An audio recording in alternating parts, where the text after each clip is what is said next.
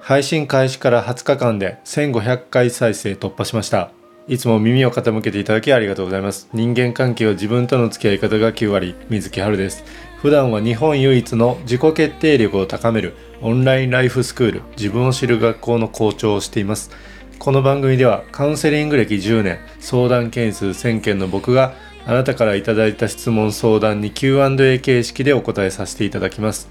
今回の提供は鹿児島の予宿税理士池松光一郎さんです。池松さんありがとうございます。予宿っていうのはあらかじめ祝うの予宿です。縁起がいい肩書きですね。ありがとうございます。今回のテーマはアドバイスを聞かない頑固な人との向き合い方です。いただいた相談内容はこちらです。職場に頑固な人がいます。アドバイスをしてもだって〇〇どうせ〇〇というふうに耳に入っていきません。どういうふうに向き合えばよいでしょうかという質問です。こういますよね。あのアドバイスを取り入れない人。まあ自分のねその思いが強い人とか一旦こうね受け止める人もいればまあそのどうせまるって言ってねあの弾き返す人がまあいますよね、まあ、こっちが良かれと思ってアドバイスしてもそういうふうな対応をされるっていうのはあると思うんですね。なので今回はこれまでのカウンセリング経験を踏まえてですねアドバイスを聞かない頑固な人との向き合い方についてシェアしていきたいと思います。今回のテーマはポイント3つあります。1つ目が説得されたい人はいない、え、2つ目がそういう人なんだと認める。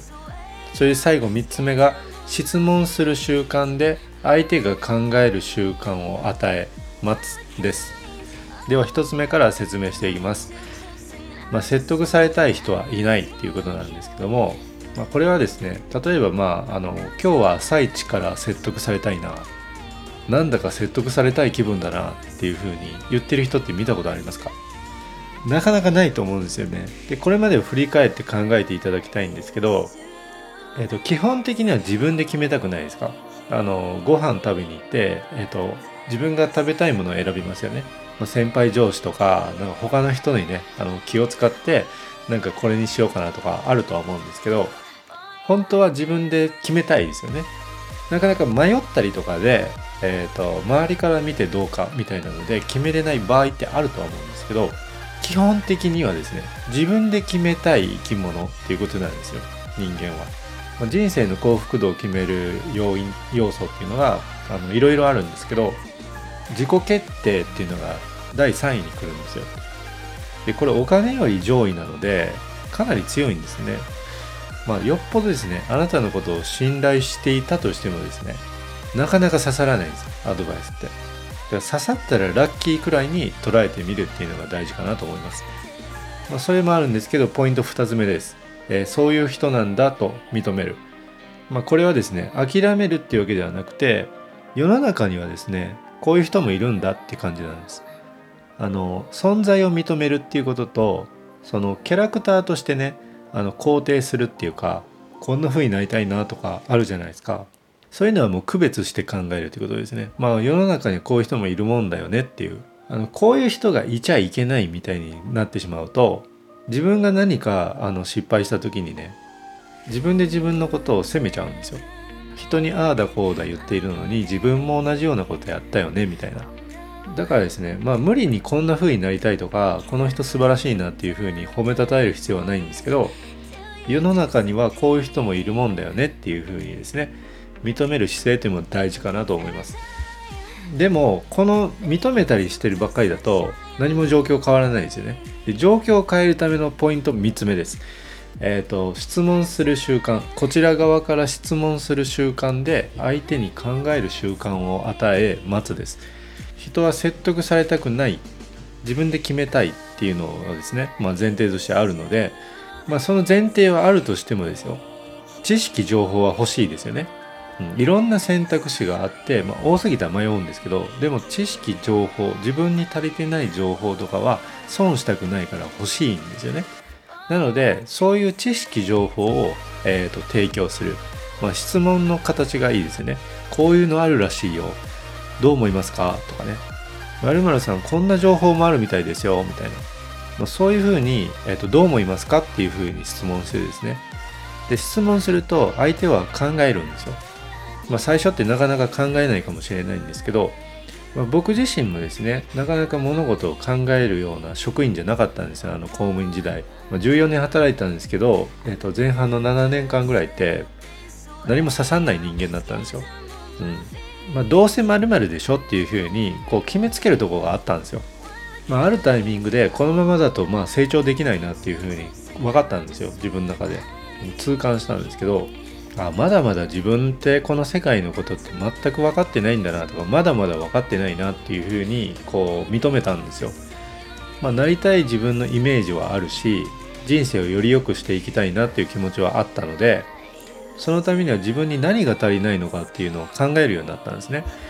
それはですね、えっと、質問を投げかけられる習慣があったからなんです。上司から。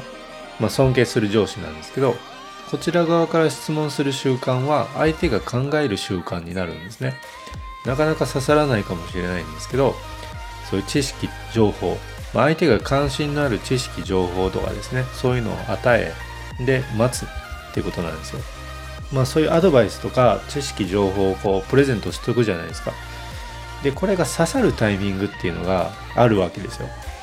めちゃくちゃこれ何年もかかるかもわかんないんですけどあるわけです。あの今まで生きてきてないですか。あこれって昔先生が言ってくれてたことだなとか。あ上司が言ってくれてたことだなとかね先輩。あの時全然気づけてなかったなっていう経験したことありません？あれが起こるわけですね。なので、えーと、人ってそんなにすぐバッて変わらないんで価値観とかもバッて変わらないんですけどでもまあ変わらないわけじゃないんですよね必要なのはですね、えーと足りない知識を得る、えー、情報を得るで視野を広げるっていうことだと思うので、まあ、ここをまあ素直さがないなっていうふうにこう切り捨ててですね関わっていくとその人はもうなかなか変わりにくくなるだけなんですよ。職場にそういう頑固な人がいたら困ると思うんですよ。だからどうにかして、まあ、あのすぐ変えたいなとは思うとは思うんですけどなかなか変わらないんですよ。でも変わらないわけじゃないんですね。だからこの質問する習慣で、えー、考える習慣を与え待つっていう姿勢も大事かなと思います、えー、アドバイスを聞かない頑固な人の向き合い方ポイント3つです。1つ目説得されたい人はいない。2つ目そういう人なんだと認める。で3つ目が質問する習慣で考える習慣を与え待つ。ということでした。この番組ではあなたからのお便り質問相談をお待ちしています。プロフィール欄のリンク先のインスタグラムの DM からメッセージをいただくと Q&A 形式でお答えさせていただきます。また、この番組の提供でいただいた資金は、えー、教員、学校の先生だとかですね、あるいは、えー、教育業界の、えー、仕事を志す大学生のですね、就活進路サポートだとかですね、チャレンジのサポートをですね、え自分を知る学校に招待して一緒に進めていく式になりますので、